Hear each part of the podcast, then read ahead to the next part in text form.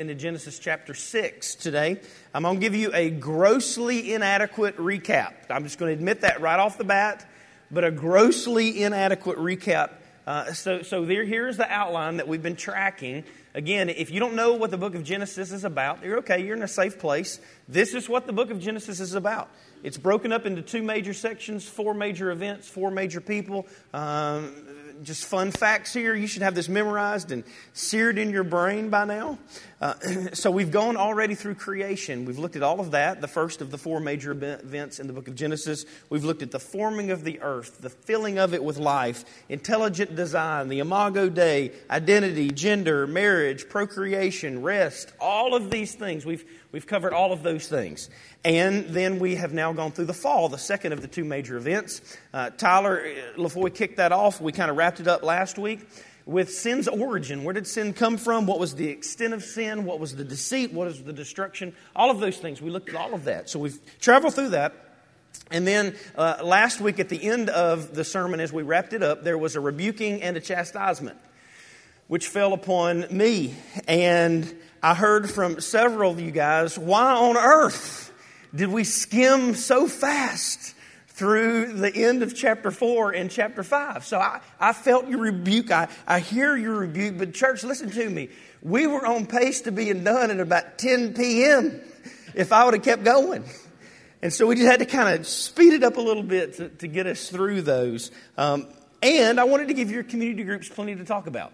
There was tons to talk about that. I mean, you've got the Nephilim, you've got polygamy for the first time. I hope your community groups chewed through all of that. Um, and so that was the reason. But let me do this. In fairness, and to tie us into chapter 6, let me give you a recap of the quick little sermonette. Um, and so we're going to take you back to the end of chapter 4 and chapter 5, where I just kind of blurted through that to the cluster that was humanity because I think it will set up where we're headed. So let's be reminded as we wrapped up chapter 4 and chapter 5 of what, what happened with sin's fallout and the cluster that was humanity. So, chapter 4 ended with Cain's lineage, and his lineage was outlined. You guys will remember that. We just kind of blurted through it real fast. Um, bottom line here's what you need to know about the end of chapter 4 and Cain's lineage it is like an episode of the Kardashians. I mean, it is just a royal mess going on. That's what the end of chapter 4 is. So if you ever get a trivial pursuit you go, What was Genesis chapter 4 about? You can say, Well, it's the Kardashians. Uh, just a mess. It was a cluster. Sin is spreading like wildfire. That's what the end of chapter 4 was. And then the overarching theme of chapter 5 really could be summarized pretty quickly. And that's what we kind of blurted through where we ended. Chapter 4 was Cain's lineage was outlined, genealogies. Chapter 5 is Seth's lineage is outlined. You're going to see some of the same names there. It's different people, but you need to know this. This is, this is good. And Seth's lineage, when his is outlined, it's kind of like um, the movie Groundhog Day. You guys all remember Groundhog Day. He wakes up, and it's going to be a cold day. Rise and shine, it's going to be a cold day. It's always cold out there. Wakes up, rise and shine. Or, or maybe to bring it into my era of movies, um, European Vacation. Big Ben. they get stuck in the cul-de-sac, right? And they're going around the circle. Big Ben Parliament. Big Ben Parliament. This is what's going on in Cain's lineage. And here's what it sounds like. It sounds like this. All of chapter 5 of Genesis is this person was born, they lived a few hundred years, they spit out a couple of kids, and then they died. That is it. That's all that's going on. You think I'm kidding with you. Alas, I am not. Let's go ahead and pop that on the screen. Here's Genesis, Genesis chapter 5. Adam was created, he lived 930 years, and then he died. Seth was born, he lived 912 years, and then he died. Enosh was born, lived 905 years, and then he, guess what it is? Died. Kenan was born, he lived 910 years and then he died. Mahalalel was born. He lived 895 years. He died. Jared was born. He lived 962 years. We had to throw an American name in there. And then he died. Methuselah was born. He lived 969 years. He died. Lamech was born. He lived 777 years. That's a good number. He died. And then Noah was born. That is Genesis chapter 5. So for all y'all that sent me text and chastised me, there you go. That is the chapter. They were born, they did some stuff, they had some kids, and then they they died. That's the point. And I also think it's not just the point, I think that's the point. I think we're to read that and to go, okay, life is something about being born, um, living, maybe spitting out a few kids, and then dying. This is kind of what's going on. Why would I say that? Why would I say this is the point? Well, here's why I'd say that. Because every generation thinks that it's a pretty big deal, doesn't it? Every generation in history thinks it's a pretty big deal. Let me recap some of these. We invented the car. Okay. Well, then you died. Well, we landed on the moon.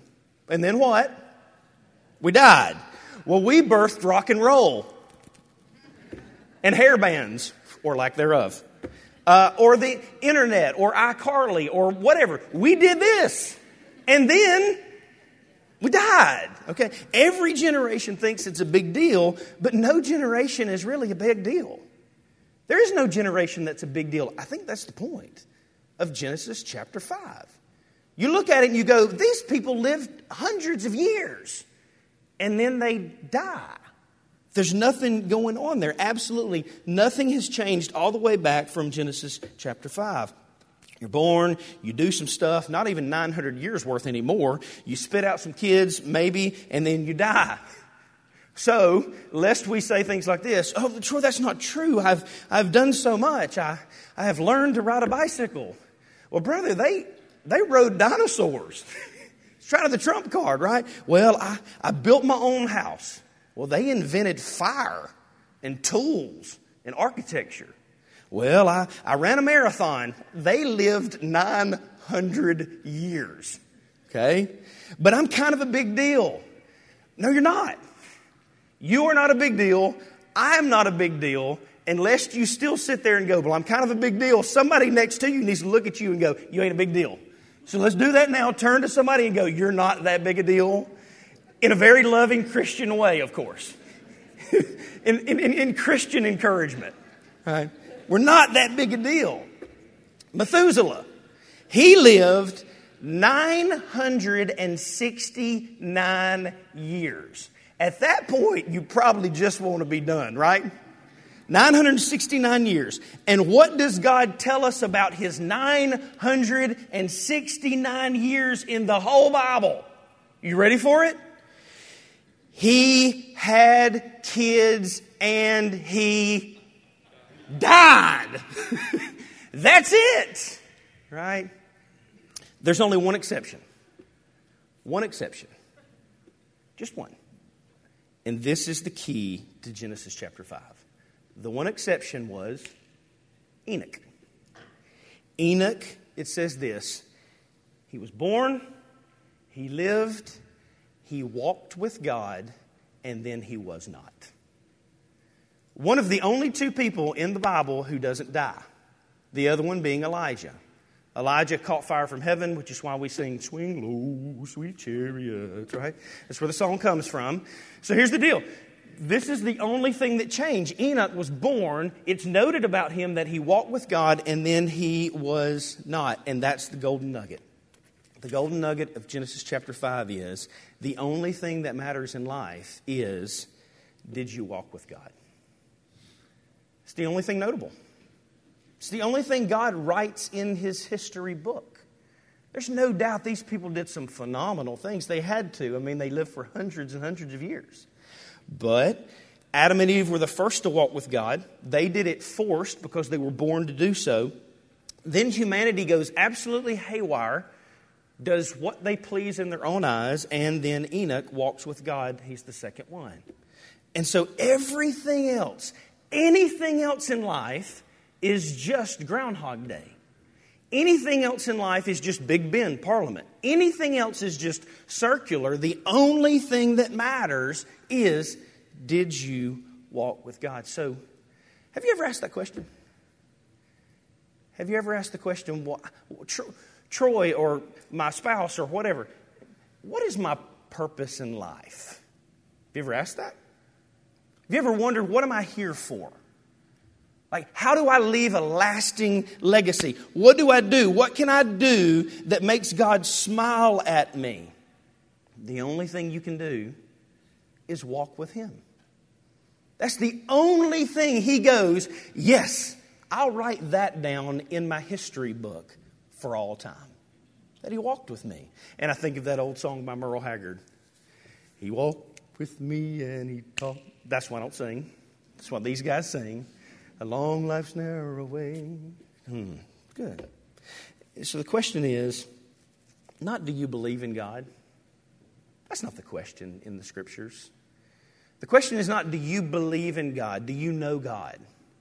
The question is does God know you? Do you walk with Him? Do, do, you, do, you, do you pray? Do you study? Do you, do you hop in your car and drive down the road and, and contemplate the mountains or the, or the, the sun or the, the, the squirrels or the whatever? Do you, is it a constant conversation? Does your life look like that? And that's what it looks like to walk with Him. And that's what He cares about. We do all kind of things to extend our lives, don't we? All kind of things. We diet ish. Maybe not at all we if diet consists of Krispy Kreme donuts, Troy, I'm in, right? We run, we, we work out, we whatever. We do anything we can do to just kind of extend our life a little bit further. I wake up every morning and take my 10 milligrams of lisinopril so that I don't stroke out right here in front of all of y'all. We do all kind of things to just extend the life. We listen to TED Talks. We have health checkups. We do whatever. But here's the deal. A long life means absolutely nothing to God. You can extend your life to 969 years and it be just like Methuselah. Born, lived a long time, shot out a kid, died. Enosh, or Enoch, oddly enough, lived the youngest of all of them, but was the only one whose life was noted that mattered. It's fascinating. And that's the key to Genesis chapter 5. So, fun fact, and then we'll move on. Fun fact is this we just covered 1,656 years uh, there's 1,656 years from the birth of Adam all the way to Noah, and so we've just covered a whole lot of ground. Uh, so if, if people ask, well, what did you do in church today? You can, we, you can say we covered 1,656 years of history, and you would be correct. So this is what's going on in this. This far surpasses everything that was done in the New Testament as far as length goes. And so the point of this is there's two people that walk with God. One first walked willingly, and then the other uh, was forced to do so. And this is what's notable. Sin abounds at this point, which is crucial to hold on to to move into chapter 6. Sin repulses the Father all the way to the point of grief. And the only person who was not doing what was right in his own eyes was Enoch. And he gets noted. Sin's not a joke. That's what the fall should have taught us. That sin's not a wink and nod. Everything that Tyler covered and that we covered in chapters 4 and 5 should, should get us to go that God doesn't look at sin and go, don't do that. Kind of like I spanked Macy. Now, the boys, they flat get it. Well, they don't get it anymore because they're bigger than me and they wear me out, right?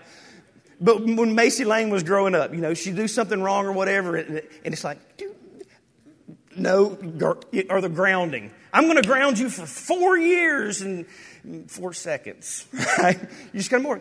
I think a lot of times we think God thinks of sin kind of that way. We think that He looks at sin and goes, "Don't you do that," and then hands us a cookie. It's not a joke to Him, and that's what we should have learned through the fall. And this moves us into chapter six.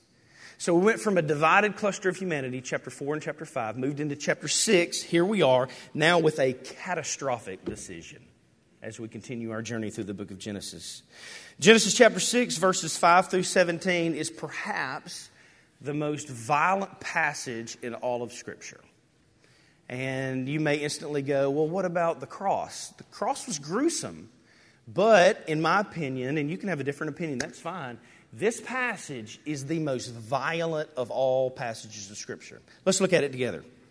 Because of sin, this catastrophic decision was made. The Lord saw that the wickedness of man was great in the earth, and that every intention of the thoughts of his heart was only evil continually.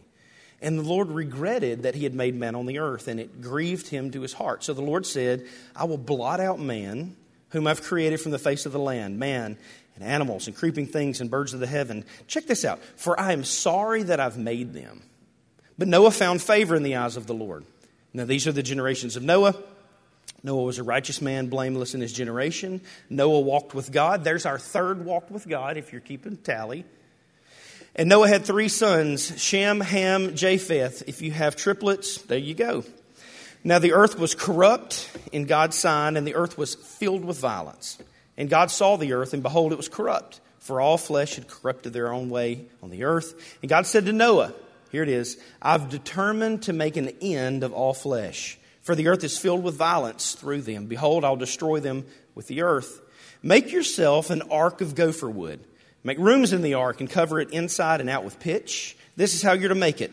The length of the ark, 300 cubits. Its breadth, 50 cubits. Its height, 30 cubits. If you've ever wondered what that is like, it's 500 feet long, so almost two football fields long.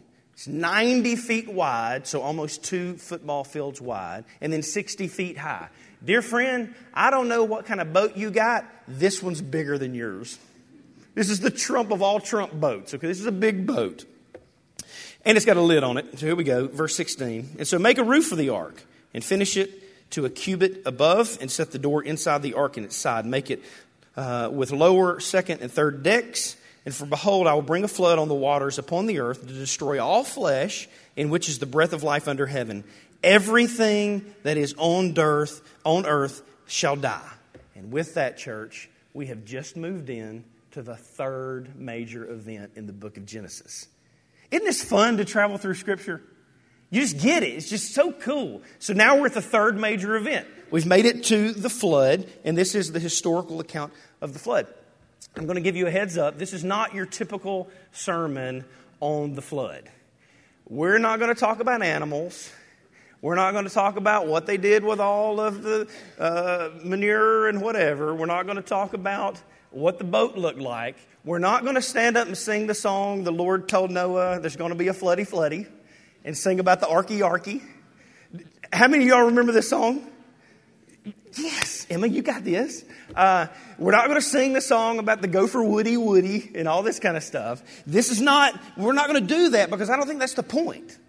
I don't think that's the point at all. And I think sermons that spend a lot of time on that really waste the point of what's going on in the text. So we're just going to kind of dive straight into the text. I think what's going on in this passage is if all of Scripture is to point us to God, then the point of this passage is to show us something about God. Not about wood, not about birds and dinosaurs and where did the dinosaurs. That's, that's not the point. The point of all this is what is God doing and who is he? And so I think there's three things we can see. Three things, at least three things. This is going to be maybe systematic theology in, nat- in nature. So, all of the people who come to the systematic theology class uh, on Wednesday nights, this is going to kind of be a, you can take a nap today because this coincides with where we're at in our study of the theology of who God is. But number one, I think this I think we can learn from this text a lesson about God and grief. So, a lesson on God's grief. We saw grief all the way throughout that passage that God was grieving, He regretted, He hated, He was upset, He wished He never would have, He, all of these things. And that's, that's a big thing to contemplate about God, right? I mean, when you lay your head at the bed at, at night, do you lay down and, and think about God's goodness? or do you lay down your, your head and go, well, hold on a second. How can God grieve? And I think that's one of the things we can learn through this text. So it looks something like this How is it even possible for a sovereign God to regret anything? You ever ask that question? It sounds a lot more like this. Well, if he's sovereign, and if he knew all these things were going to happen, and he let it happen anyway, then why would he grieve the decision that he's made? You ever pondered that? So I think this text can kind of get us about this. We hear about regret and sorrow, and a lot of times we equate it with shock. And in doing so, I think we kind of mess up the whole understanding of how God can truly grieve. In other words, for us, when we're shocked about something, oh, that caught me off guard, is usually when we feel most sorrow, right? You pop on Facebook, I don't know whose phone does that, but you're on Facebook, boom, you're scrolling through, and all of a sudden you run past and you find out that a classmate or something like that has passed away. You didn't know about it. And so the shock catches you off guard and you go, whoa, and then you go, oh, I, feel that. I, I hurt with that. And I think a lot of times we equate shock with sorrow, but that doesn't necessarily have to be the case. With God, God can regret something, He can have grief with something He not only foreknew, but that He also brought about. He can grieve that. And the reason I would say that is because, number one, let's just face it, well, He's God. And as God, He's got the ultimate trump card of all trump cards. He can do whatever He wants to do. That's just kind of, He's God, period. Number one. So, how does He grieve? Well, He can grieve because He decides in and of the counsel of His own sovereign will to grieve. Number one. But number two, we do this as well. We grieve things that we know will come about. If we think about it for just a second.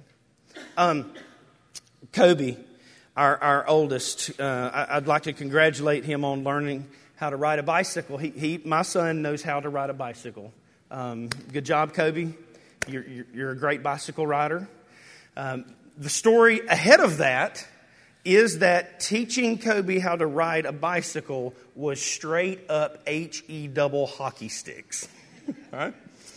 And Kobe, as he, as he was growing up, I was like, hey, you know, to be a man, you got to learn how to ride a bicycle. And so was just really only three things in life I wanted him to accomplish. Number one was uh, clean himself up after he used the bathroom.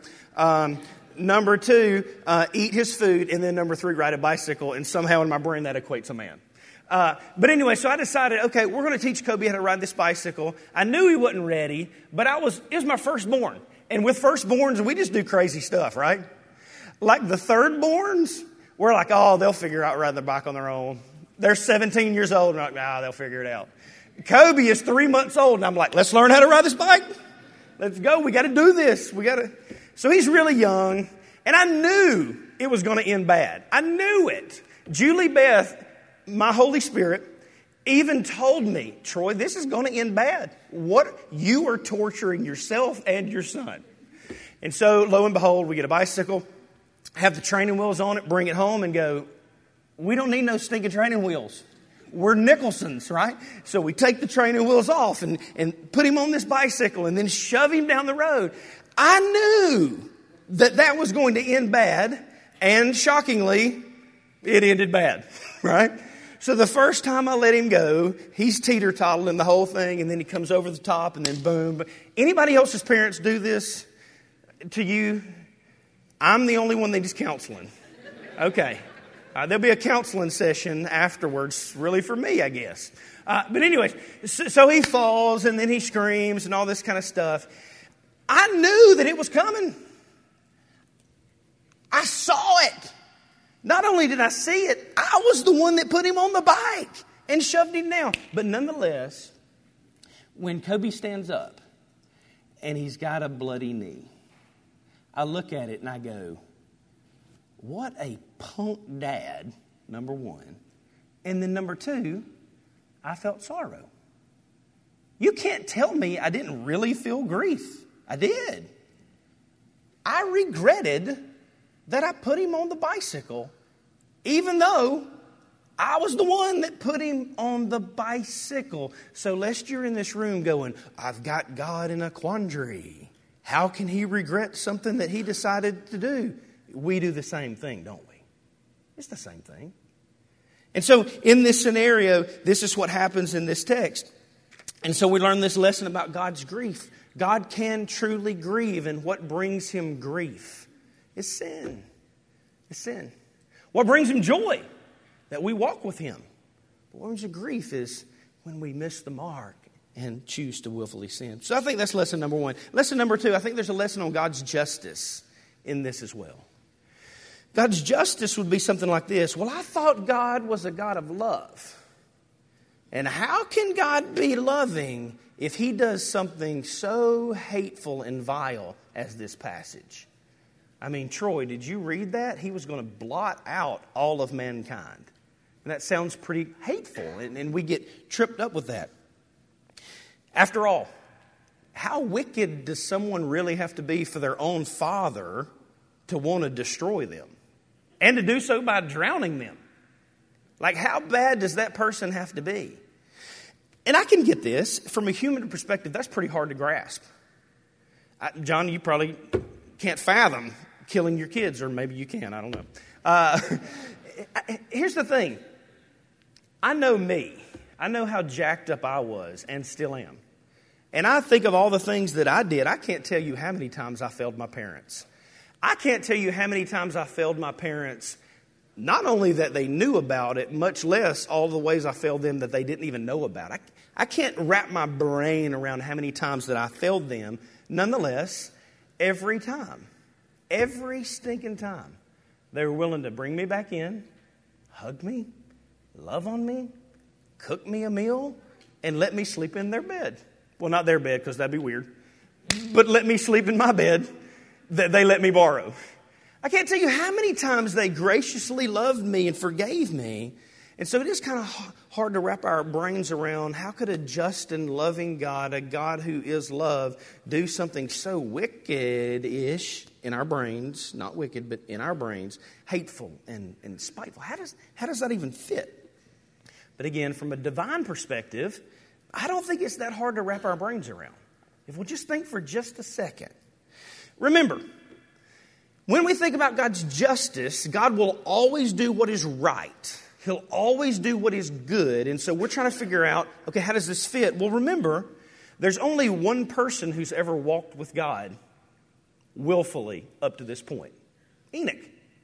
Again, Adam did, but he didn't do it willfully. He was forced to do it. He was just born into walking with God. So at this point, we go, how could a just God, and the text reminds us, hold on a second, there's only one person walking with him. The rest of humanity is just an absolute cluster. And then, number two, the scripture tells us that in that passage that public sin abounds. If you look at all the words in that text, you'll see things like this the earth was corrupt, the earth was filled with violence. That sounds a lot like today, doesn't it? It was full of it. It was anything, everything publicly was just godless. And so, lest we go, God's unjust, Let's remember the world was violent, corrupt, and then that doesn't even account for the private sins. Notice what the text said about private sins. They abounded even more. Every thought of man's heart was evil.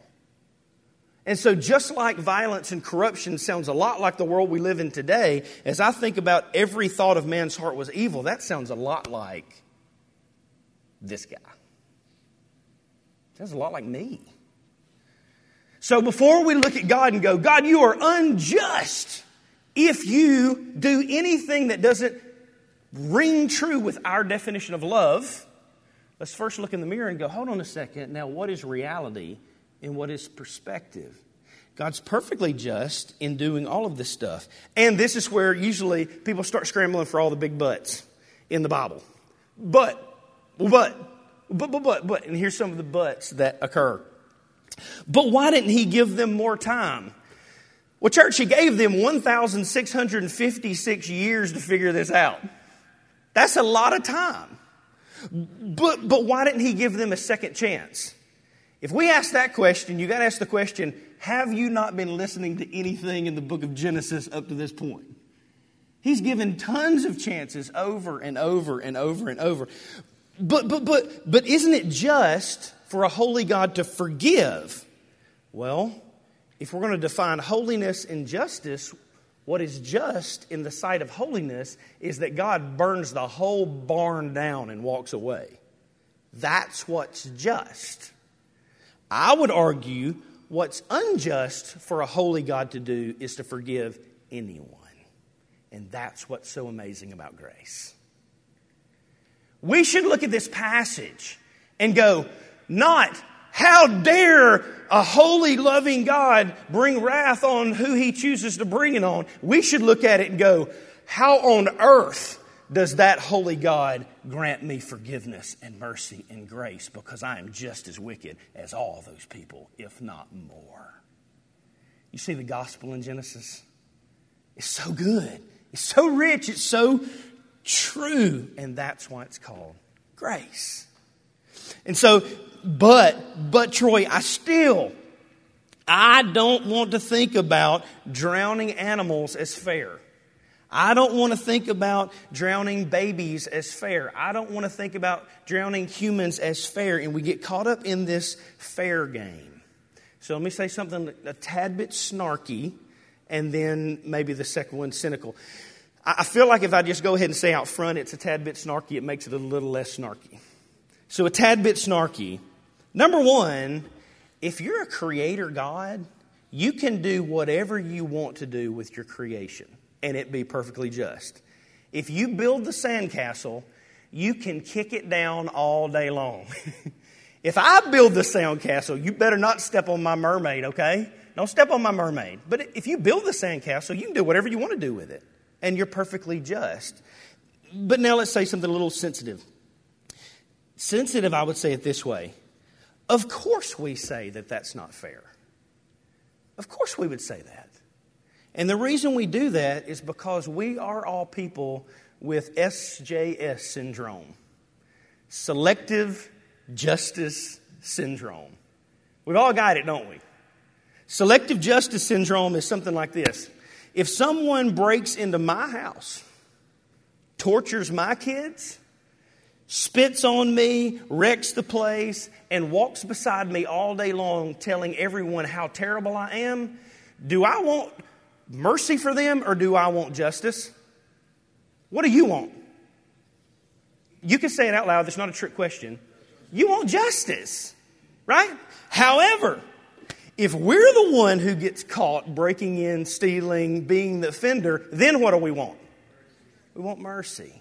Yeah, we want grace. We have this selective justice. And so, again, what would be fair in this situation is for God to proverbially take his ball and just head on home. That will be perfectly just and right and fair and good. And I think we should learn that about God. That's a healthy perspective to have about God. Anything he does is right and good and just. And I feel it. I feel it. There's some people in this room going, but, but, but, but, but. Put your butts at the door if you don't understand God's wrath or have a category for God's wrath, then you do not understand God's holiness. If you understand that God's holy and that anything is an offense against Him and therefore a right for Him to bring down His righteous wrath, then you don't understand God. So check that. Be careful about that. And I say that we need to learn that about God's justice. He is just and good by what he does, not our definition of what he should or should not do. That's who God is. Which leads to the final lesson, and a lesson on God's mercy. It's funny how the Bible always spins a curveball. And here's God's mercy. God's mercy would look something like this. Well, then, so why did God choose Noah and his family to survive the flood? Let's wrap it up today. A gracious remnant. Chapter 6, verse 18 through chapter 7, 24. Now, we're not, we're not going to read all of this because we don't have time for it. I'd love for your community groups and you to go study this as you go home. But let's look at this, verse 18. In light of one person walking with God, chapter 5, in light of chapter 6, all the sin that abounds, we get to Noah, verse 18. I will establish my covenant with you, Noah, and you shall come into the ark you, your sons, your wife, and your sons' wives with you.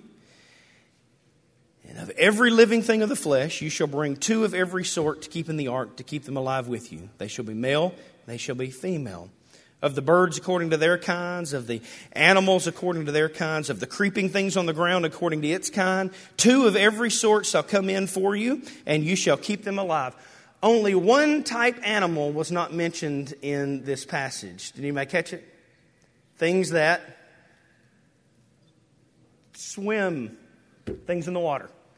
So if you've ever wondered, was everything destroyed? Like, did the fish and the whales and all that kind of stuff? Interestingly, nowhere in the Bible does it say anything that swam was destroyed.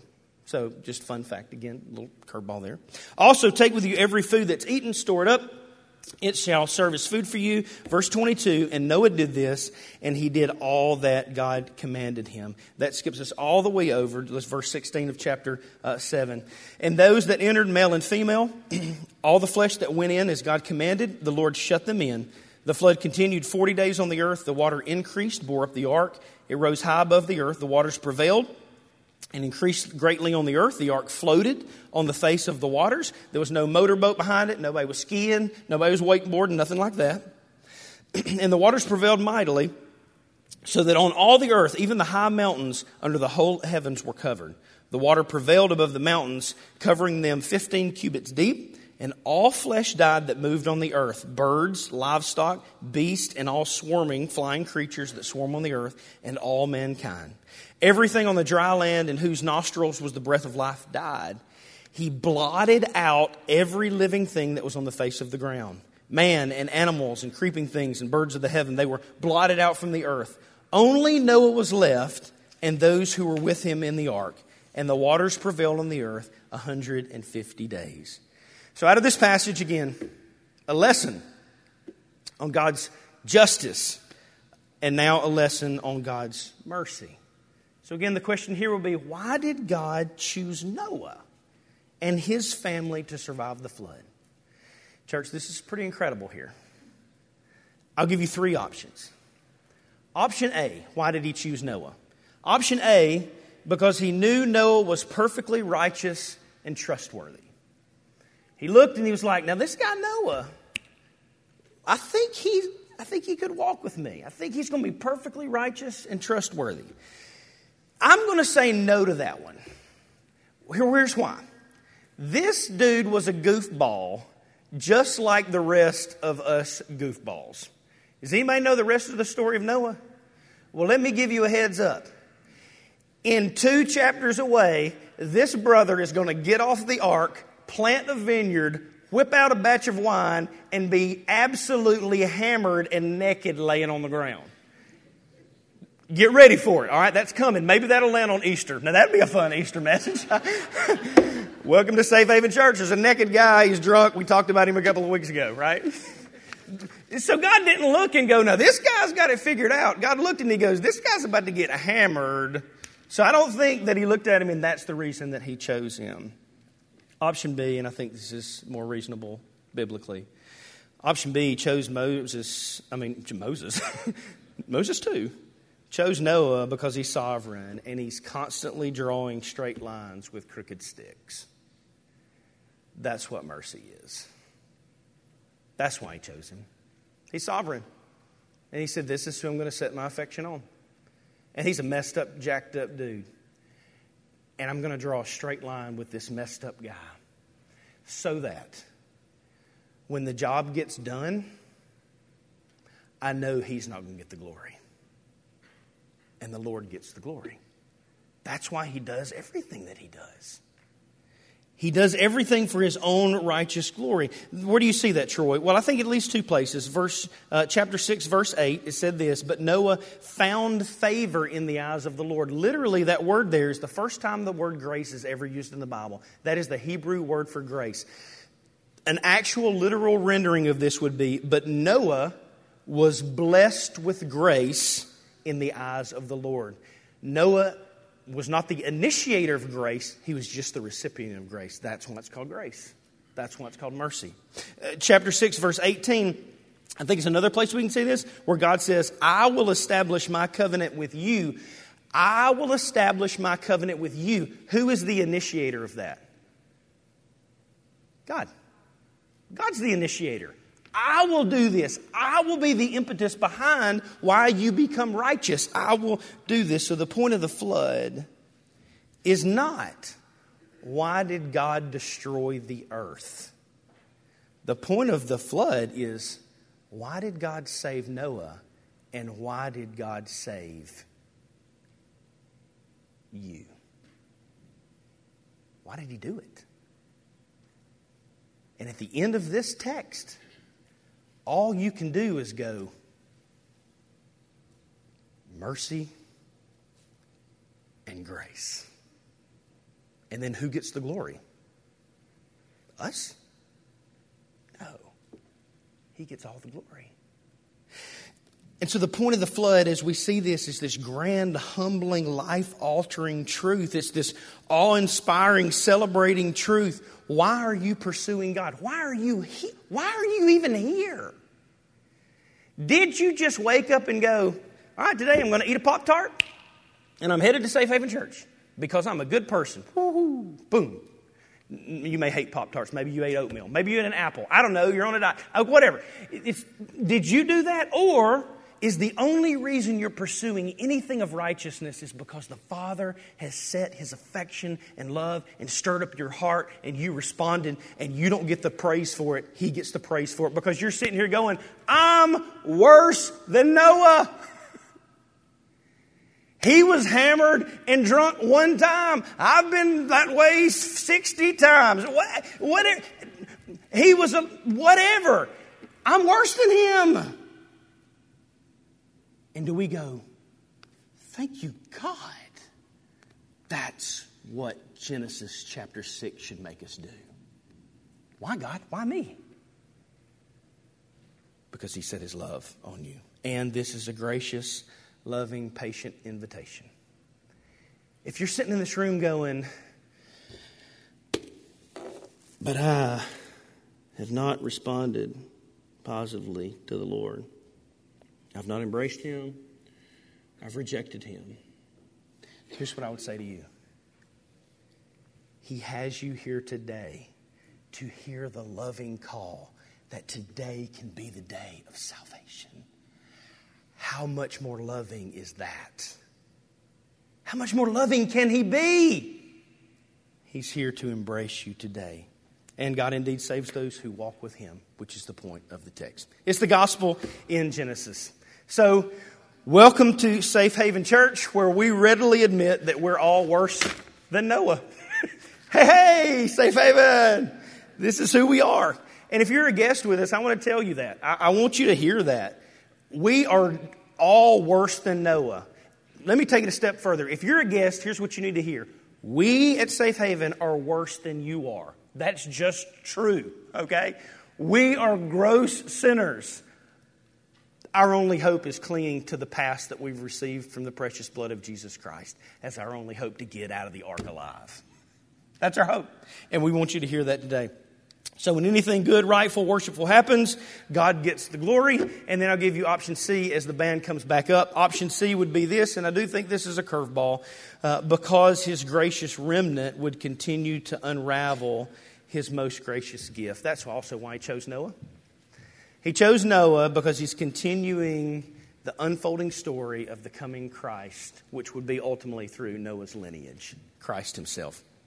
So, the end of this passage is simply this there's a true and better Noah coming, and Noah was the forerunner to him. There's a true and better Noah who walked with God and will never be unrighteous, and his name is Christ. There's a true and better Noah who's coming who would provide a way of safety way bigger than a gopher wood arky arky, but through the shed blood of the cross. There's a true and better Noah who died and rose again, conquering death's curse and handing out life to those who would willingly walk with him. See how that all tied right back together? Fun passage. The word of the Lord for the people of the Lord. Let's pray together.